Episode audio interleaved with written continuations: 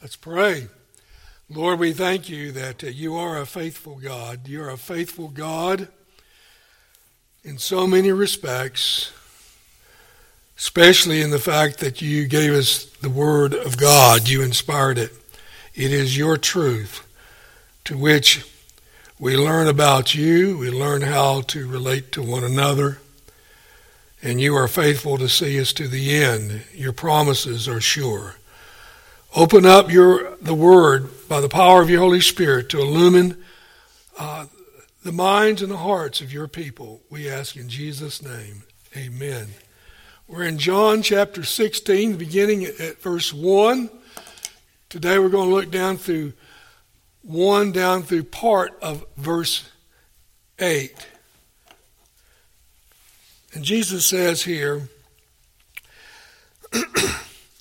These things I've spoken to you that you may be kept from stumbling. They will make you outcasts from the synagogues, but an hour is coming for everyone who kills you to think that he is offering service to God. And these things they will do because they have not known the Father or me. But these things I have spoken to you, that when the hour comes, you may remember that I told you of them, and these things I did not say to you at the beginning, because I was with you. But now I'm going to him who sent me, and none of you asks me, Where are you going? But because I've said these things to you, sorrow has filled your heart. But I tell you the truth, it is to your advantage that I go away, for if I do not go away, the Helper shall not come to you, but if I go, I will send him to you. And when he comes, he will convict the world concerning sin and righteousness and judgment. As I've mentioned, this is the upper upper room discourse of Jesus, or some could say his farewell address to his disciples. He's told them already that he's going to go away and that they won't be able to follow. And they wanted to at first said, Well, Lord, we want to follow you. He says, You can't, but you will come later.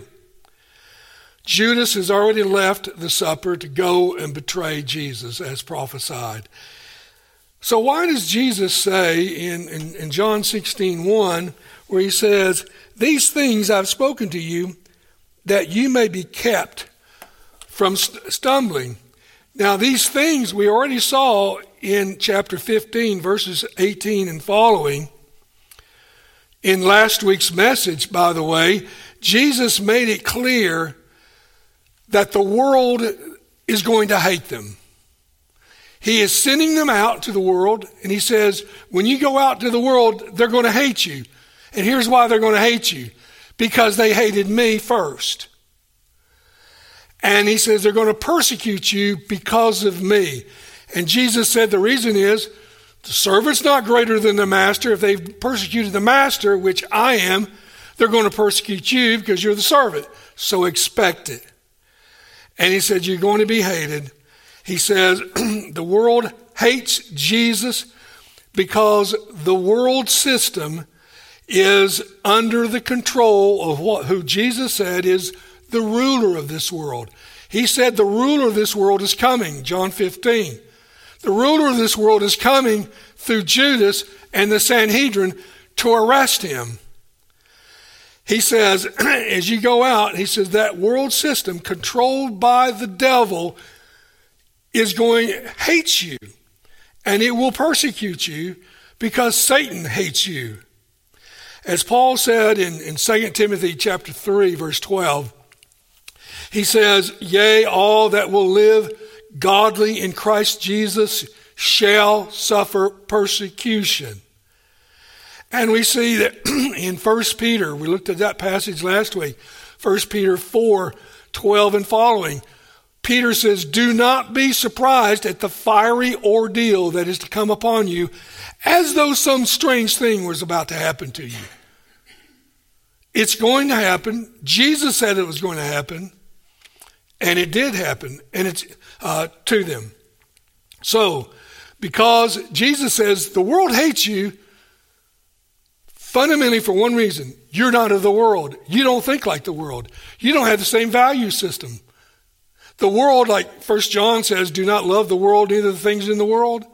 For the, the world, the love of the world is the lust of the flesh, the pride of life, etc. He says, that is the world system. You're not of that. You're clean. You're not like Judas who betrayed me. And so he says, expect persecution. And so, but in, in John 15, 26, remember Jesus said, I'm going to send you the helper. And he defines here in John who the helper is. The helper is the Holy Spirit. The Holy Spirit is the comforter. And when this comforter comes, he's going to guide you into all the truth. And when he not only going to guide you into all the truth, he will bear witness of the truth. He will bear witness of me because when he comes, he's not going to glorify himself. The Spirit comes to glorify Jesus. And Jesus says, Yes, you're going to bear witness of who I am because Jesus says, You've been with me. And because you've been with me, you've learned of me. And when I send you the Comforter, He's going to bring to your remembrance everything that I told you. And actually, you go through the book of Acts and the ministry uh, after Jesus, you'll see the apostles saying, and they remembered what Jesus said. So he says, I'm not going to leave you as an orphan. And so he says in John 16 1, he says, I'm saying these things so that you will not stumble. In other words, I'm telling you in advance you're going to be persecuted. So, I mean, you, you could understand why Jesus would say that because if they, did, if they thought everything was going to be rosy, uh, and all of a sudden all this hatred comes upon them, they may not know how to deal with it. But Jesus says, part of the thing that I'm telling you is I've told you in advance, so you're not going to be surprised. You can count on being uh, persecuted. So, and of course, whatever Jesus says is true. All prophecy will come to pass, not maybe. It will most certainly come to pass. And if you and I think that we can live in this world and not suffer persecution as a Christian, we have deluded ourselves. and we are, we are in a spiritual war whether we like it or not. I mentioned that last week. Well, I don't want to be in this world. Well, that's tough. The fact that you, when you called upon Jesus, your Lord and Savior, you signed up to receive everything that came against me. And I'm just telling you in advance, it's going to happen to you. The servant is not greater than the master. So, he says, You're in a spiritual war. And uh, when you go out and we bear witness to, of who Jesus is, when we go out into the public arena and make a stand for Jesus, we're going to take hits. We're going to take spiritual hits. Because Jesus says, that's what they did to me, and that's what they're going to do to you. And yeah, I know most of you, I'm going to put it in this phrase, you've been around the block a few times, just like I have, so you know what I'm talking about. You may be out there. You know the, the, the hatred that, that can come against you just on this abortion issue. You stand for the, uh, saving um, unborn lives, there are going to be people that will hate you for that. So you know what I'm talking about. We ought to expect it. So, but here's the thing we need to make that public stand for Jesus. We need to uh, be willing to do that. And, and Jesus was quite uh, straightforward in Matthew 10, verses 32 and 33. He says, he says, if you confess me before men, I will confess you before my Father. But if you deny me before men, I'm going to deny you before my Father. So, and Jesus said something very hard in, in Luke 14. Luke 14, verse 25 and following says there, there was this, all these crowds were following Jesus. And then all of a sudden, Jesus turns to the crowd and he, and he says something really, he says, Look, if you come after me, unless you hate your father and mother, your brothers and sisters, and your own life, you can't come after me.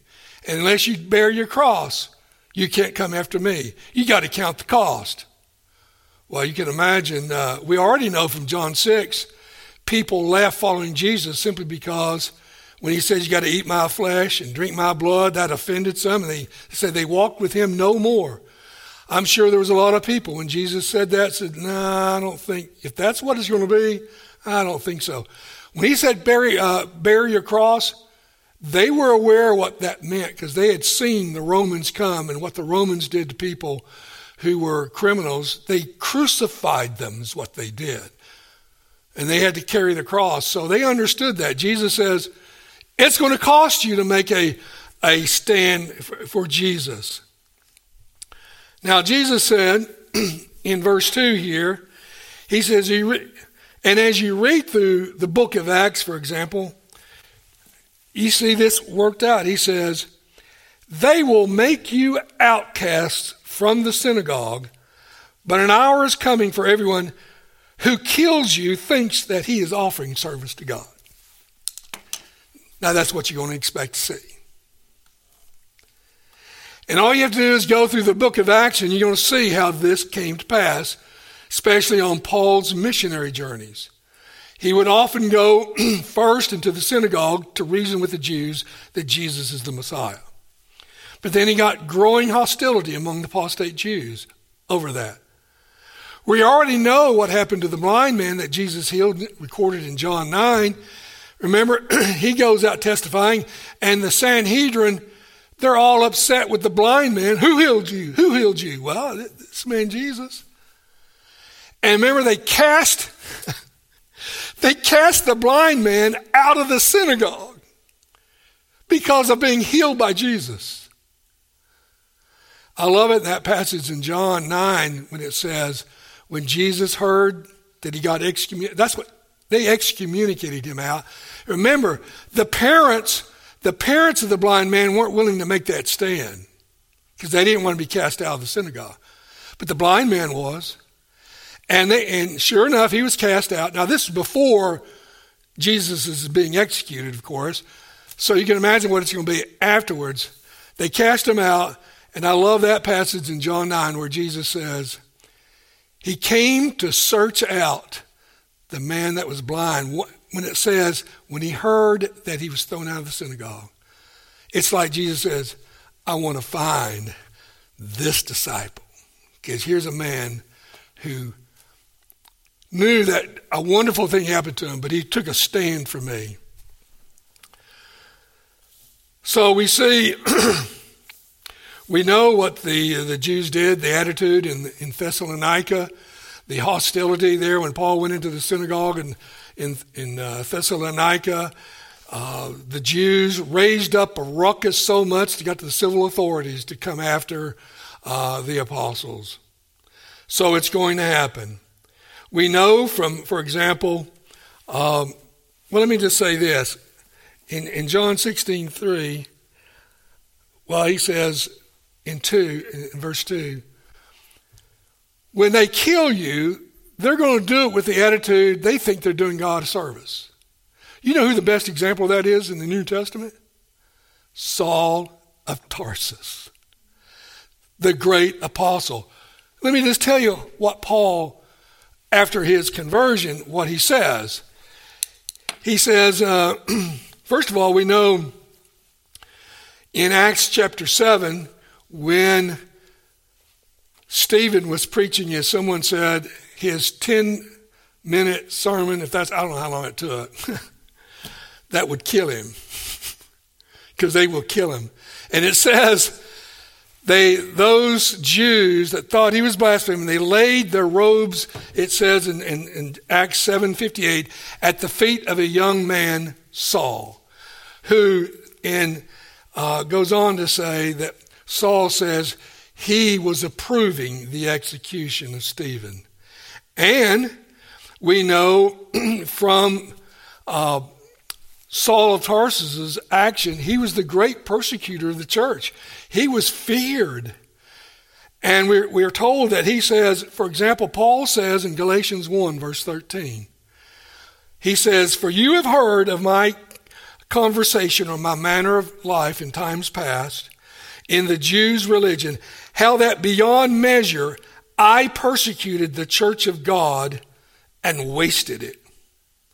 And then Paul says in Philippians 3, verse 6, he says, concerning zeal, he says, I'm a, I'm a Hebrew of Hebrews, circumcised the eighth day, the tribe of Benjamin, a Hebrew of Hebrews, concerning zeal, a persecutor of the church.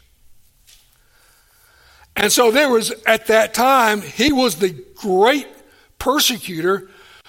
When it says zealous, Saul thought he was doing a service to God by going after those Christians. That's what he thought. That's his own testimony. And that great passage recorded in Acts 9 when Jesus He's on the road to Damascus. And why was he on the road to Damascus? He was carrying uh, documents to go and arrest Christians in the synagogue in Damascus and drag them back by chains to Jerusalem to put them on trial. That's where he was going. I mean, you, you, uh, that's why they feared him. He would hunt you down. He was like the Jewish bounty hunter. He's going to find you and he's going to get you. And that great passage in Acts 9 where Jesus meets them, you know, in that spectacular way, blinds them, speaking to him. And it's interesting remember what Jesus said Saul, Saul, why are you persecuting me? Well, who's, why did Jesus says me? Well, if you persecute my church, you persecute me. And then, I mean, in that amazing conversion, experience, we see that Jesus makes the great persecutor of the church who thought he was doing a service to God, he transforms him into the great apostle to the Gentile world. Now, in John 16, 3, we, we read here, it says, And these things they're going to do to you. Why? Because they've not known me. They haven't known the Father or me. And uh, but these things I've spoken to you that when the hour comes, you may remember I told you of them, and these things I did not say to you at the beginning because I was with you. The reason I'm warning you of this because I'm I'm leaving you and I'm preparing you for my absence. This is the way it's going to be. And so now when he says the reason they're going to be persecuting you again is because they have not known the Father and they haven't known me. You know, we saw in, in John 8 47, this is the great passage uh, to, to memorize. Jesus says, He who is of God hears the words of God. For this reason, you do not hear them because you're not of God. It had not been given to them. They were antagonistic. And it says, You can't hear because you don't belong. You're not my sheep. Remember what uh, Jesus said in John 10? We saw that in John 10, verses 25 to 27. Jesus says, I told you, and you do not believe the works that I do in my Father's name, they bear witness of me, but you do not believe because you're not of my sheep. My sheep hear my voice, and I know them, and they follow me. Well, who are the sheep? Well, of course, it's the, they're the elect of God. They're the ones in John 6. It says, My Father uh, who has given them to me, and all those whom my Father has given to me, I will not cast out, and I will raise them up on the last day. If you don't believe in me, here's the reason you, you, you don't have the understanding because you're still in darkness. It hasn't been granted to you. Of course, it's their responsibility. Unbelief, we can't blame God for our unbelief. It's our fault if we don't believe in Jesus. Jesus says, I'm prophesying these things because there's an hour coming, and you will remember what I told you and it says it will be like when Jesus said about himself, when they come to arrest him in the Garden of Gethsemane, when Jesus says, I'm saying this for the hour is coming in your life.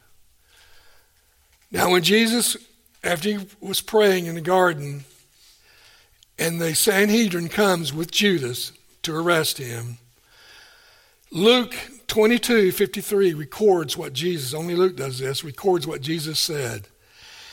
He says, When I was daily with you in the temple, you stretched forth no hands against me. But this is your hour and the power of darkness. It's been given over to you. And they arrested him. So Jesus says, I didn't say all these things was with, when I was with you from the beginning, but I am telling you now to prepare you. Now take a look at John 15, 5 and 6.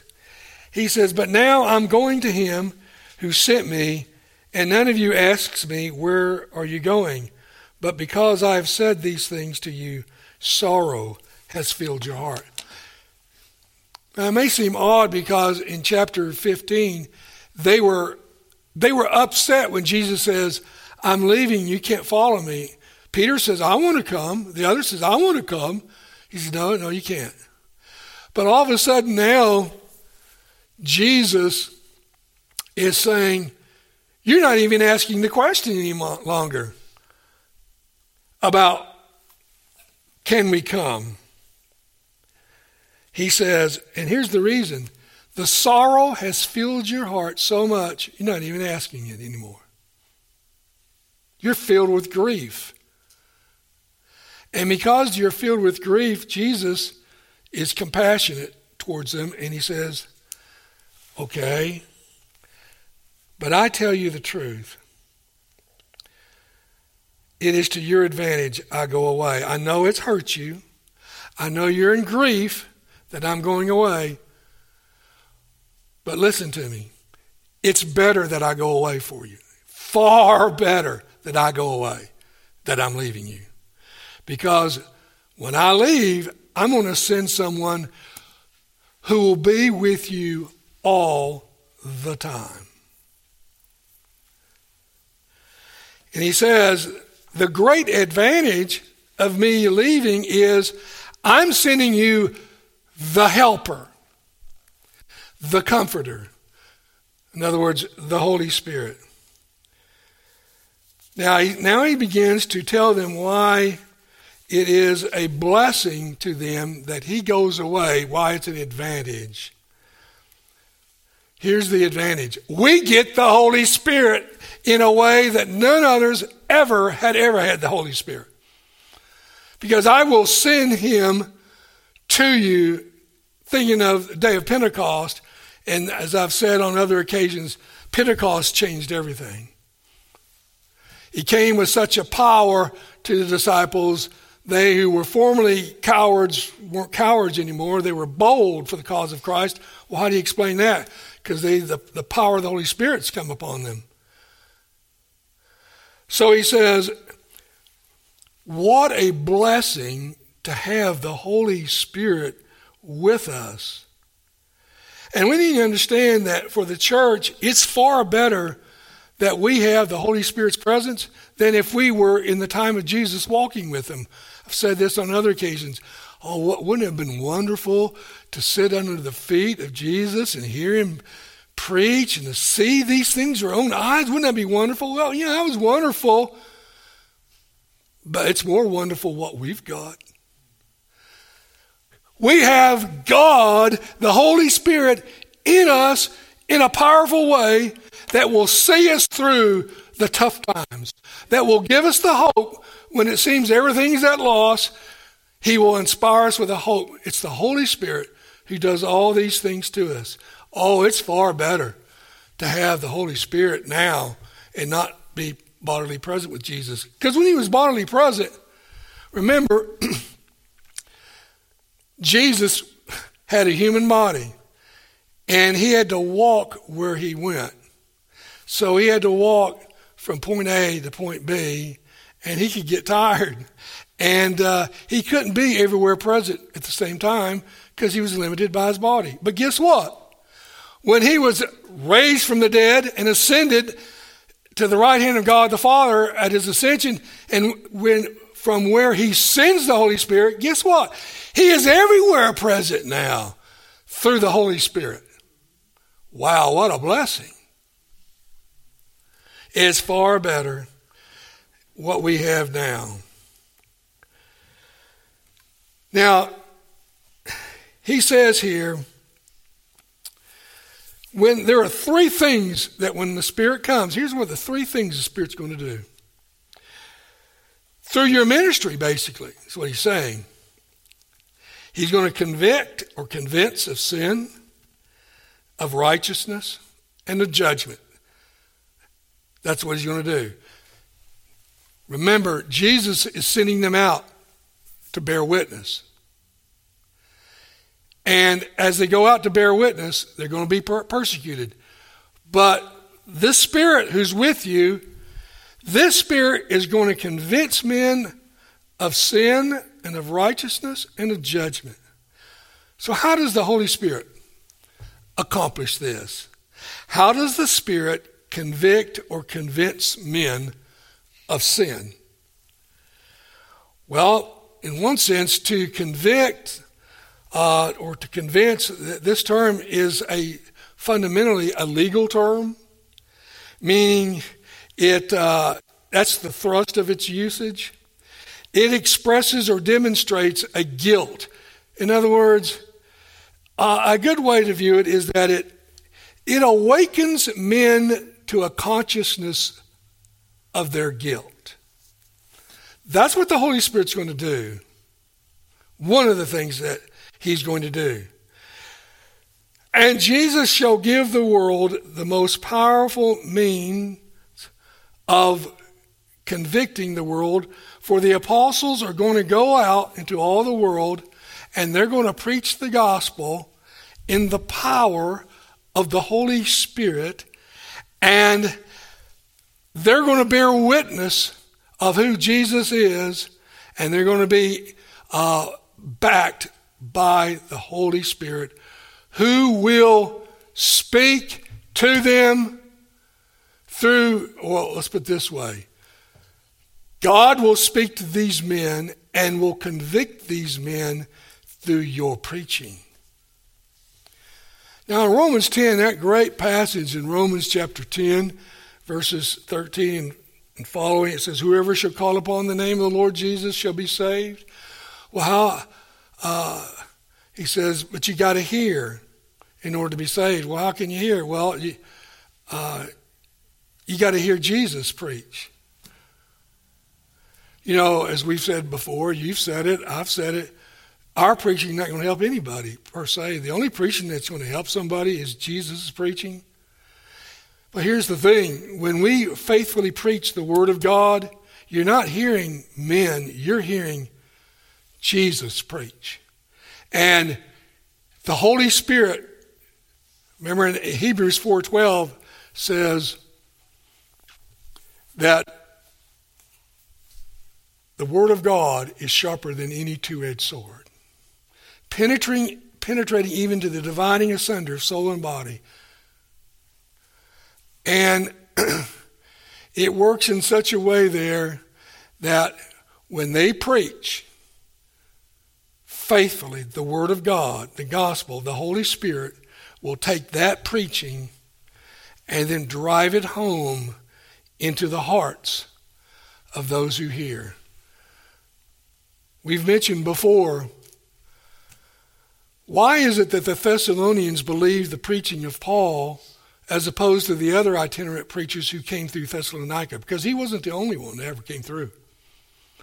And in 1 Thessalonians 2, it says, when they heard Paul preach, they understood it was the very word of God. Why did they know that? Well, Thessalonians says, because the Spirit convinced them. 1 Thessalonians 1 5. The Spirit convicted them. And so, I guess the, um, Well, before I mention the impact of Pentecost, let me mention this. The Spirit is sent to convince men of sin, not merely to tell them about it. It can, uh, it's, it's more than just telling them, it is pressing in upon them that they are guilty. Now it says the Holy Spirit's going to convict men of sin. How does the Bible define sin? Well, one place, 1 John 3 4. Everyone who practices sin practices lawlessness, for sin is lawlessness.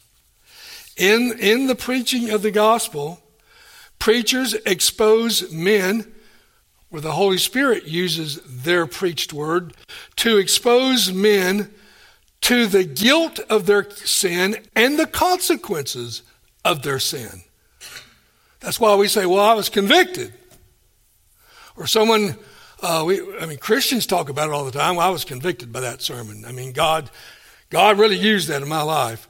Well, there are many testimonies of non believers under the preaching of the word uh, who who heard the word and were convicted. I've told the story before. It's one of the great stories of my great great grandfather, William Otis. In, in the diary, he talks about he would out, do outdoor preaching, and he went to one of these little towns, and uh, he would. There was this guy who hated him. My great great grand hated him, hired a man to run him out of town. He said he was a, my grandfather said he was a man of the baser sort, quoting Acts. so when this thug came to run him out, he heard him preach, and you know what happened. He got saved. And he said he became a faithful believer and eventually became a Baptist preacher for 50 years. The man hired to run him out of town do you think he was expecting to get saved that day? But he did. And why did he get saved? Because the Holy Spirit came, obviously, with convicting power. And so we see here, you know, no one is, when it says he will convict the world of sin, no one is saved ever who doesn't need, who doesn't understand that they need a Savior. The only reason I would come to Christ is that I've come to see I, I need a Savior. Well, why? If I'm not a sinner bearing the consequences of sin, why do I need a Savior? You know, as we've mentioned this before, when you go out to uh, evangelize, you're going to see that people, the basic attitude that here's what I have found, here's where most people are. They're of a good works mentality. It's the old idea. I, I believe that God's going to cut me a break, that, my good works going to outweigh my bad. So he's going to cut me a break. So I have to inform them God doesn't isn't in the deal of cutting breaks with people with regard to uh, His law. And Here's what we have to do, whether we're official preachers or we're a Christian faithfully bearing witness, we have to ob- completely obliterate that mentality that we're going to make it by our good works. You know, the uh, because here's the thing: we have to establish between people. We got a holy God who has a holy standard, and here you are, a sinful man who has violated God's standard. And God takes that violation pretty serious. In fact, James says, whoever keeps the whole, James 2.10, whoever keeps the whole law and yet violates the law on one point has become guilty of all of them. And, and so, and then Paul says in Romans 3, 19 and 20, he says, whatever the law says, it says to those who are under the law, so that the whole world he says that your mouths might be stopped and that the whole world become accountable to God. For by the works of the law, no flesh will be justified. For by, through the law, comes the knowledge of sin. I mean, And we know what Paul said in Galatians 3:10. All those who are of the works of the law are under a curse. Cursed are all those who do not abide by all things written in the law to perform them. So here's God's standard. I'm a holy God. I don't cut deals. There's no plea bargaining with me. You violate my law, all you have to do is violate it one time and it's over. And the scripture says the wages of sin is death, eternal death. That's my standard. And so what we see, men have to come to understand who they're dealing with. And they're not going to be convicted of their sin until they understand the gravity of their sin. And it's our responsibility to point that out. Let me just tell you an example. It was two years ago out at the fairground when, when the fair was in October. We went out evangelizing, and I remember I came up to a guy, we got talking, and uh, in our conversation, uh, he, he at least admitted to be a sinner.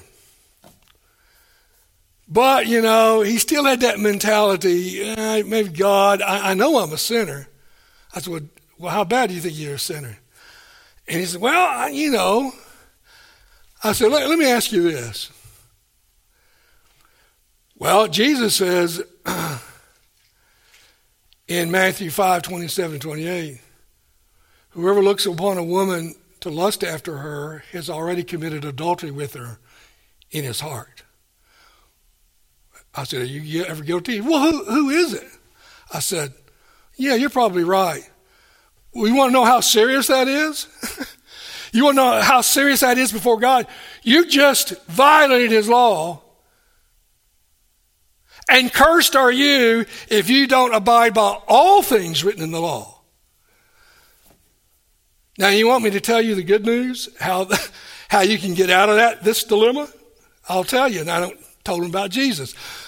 Now, he didn't give his life to Jesus that day, but he came at least to understand oh, yeah, I know I'm guilty, but I'm not sure I'm that guilty.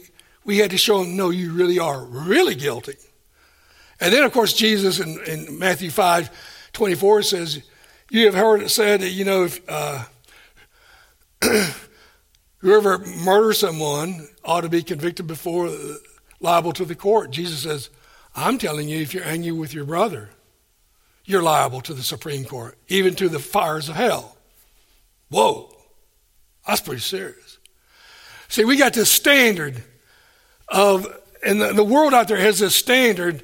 Yeah, sin is bad, but it's not all that bad. I remember I was in Corpus Christi, I had a guy trying to sell us a, a Kirby vacuum cleaner, and he finally admitted, you know, as I was talking with him, he finally admitted that, uh, yeah, I need to get back in church. And he was at the Catholic Church. And I said, hold on a second. I, I got some good news and bad news for you. I came, I said, because he made the comment, he says, yeah, I'm bad, but I'm not as bad as most people. I said, hold on.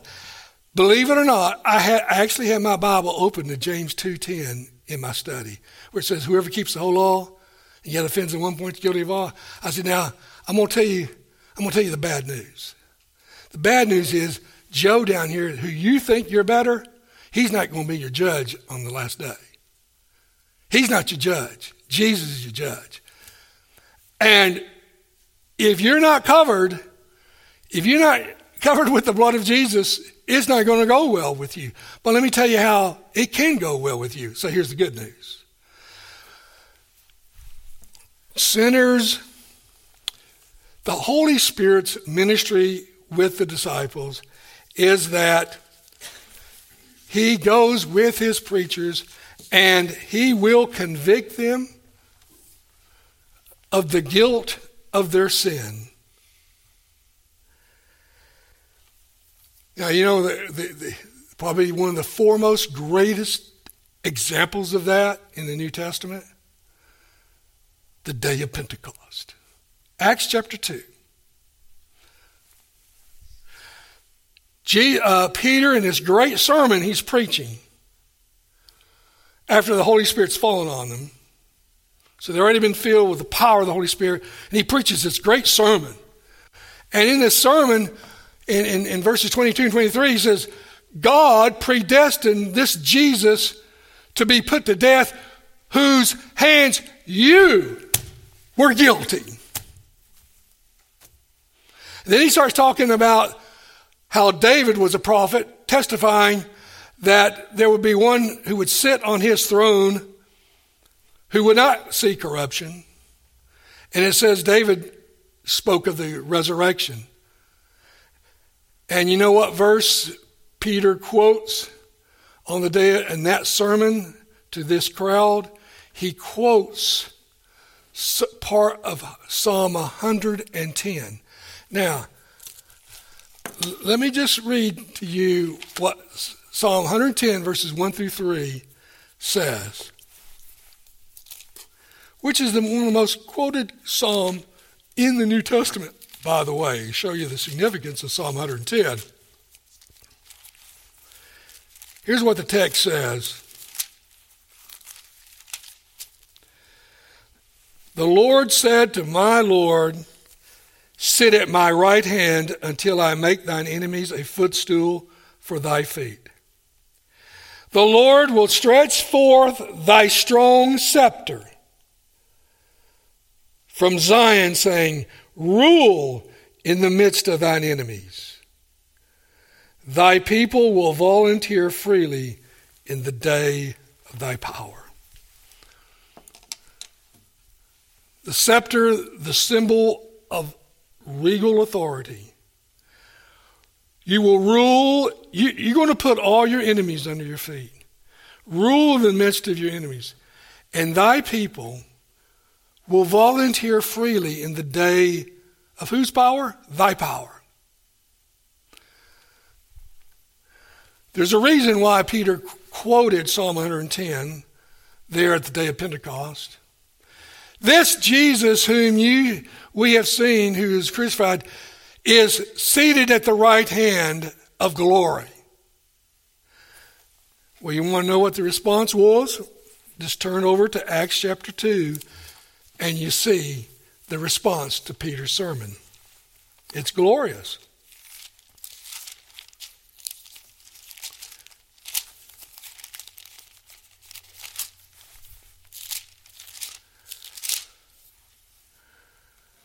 Well, verse 36, he says, Therefore, let all the house of Israel know for certain that God made him both Lord and Christ, this Jesus whom you crucified. Oh, he lays it to him. He says, You're guilty. Probably many of those were there. There may have been uh, there when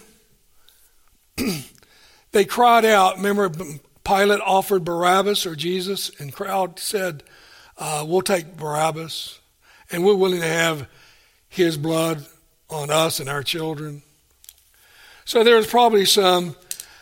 Uh, Peter says, "No, you crucified him, but your hostility, your hatred, yeah, you crucified him." Well, what was the response? Well, here, here's the response. Now, when they heard this, they were pierced to the heart. What's the word of God? Sharper than any two edged sword that goes down to the dividing asunder of the heart, bone, and marrow. Oh, it got him. And said to Peter, Brethren, what shall we do? Peter said to them, Repent and let each of you be baptized in the name of the Jesus for the forgiveness of sins, and you shall receive the gift of the Holy Spirit. For the promise is for you and your children, for all who are far off, as many as the Lord our God will call to himself. And with many other words he solemnly testified and kept on exhorting them be saved from this perverse generation. So then, those who had received his word were baptized that day, about 3,000 souls. How did they come to believe? They came to believe in the guilt of their sin. What shall we do? Yeah, we're guilty. Well, repent. And so, what we see here, Jesus said, as we conclude, Jesus said, I'm leaving you. I know you're sorrowful, but it's going to be better that I go away. Because when I go away, I'm going to send you the Holy Spirit. He already said that Holy Spirit's going to abide with you forever. And that Holy Spirit is going to bear you up to be a good witness of me. And when they throw you out of the synagogues, and when they spit on you and they hate you, all you have to do is go look. Go read sometimes 2 Corinthians 11 and just see what Paul says happened to him in his ministry to the Gentile world. It's unbelievable how that guy even survived. He says, But I will be with you, and I will see you through the end. And when you preach, my spirit will do his convicting work. Next week, we'll talk about what it means he will convict of righteousness and judgment. Let's pray. Lord, we thank you for the ministry of the Holy Spirit. What a blessing it is to have the Holy Spirit. So we ask that you would encourage us today that no matter what we're going through, whatever the difficulty is, you can see us through because the Holy Spirit's ministry. We give, magnify you, oh, tri- triune God. Father, Son, and Holy Spirit. Bless us now as we depart. In Jesus' name, amen.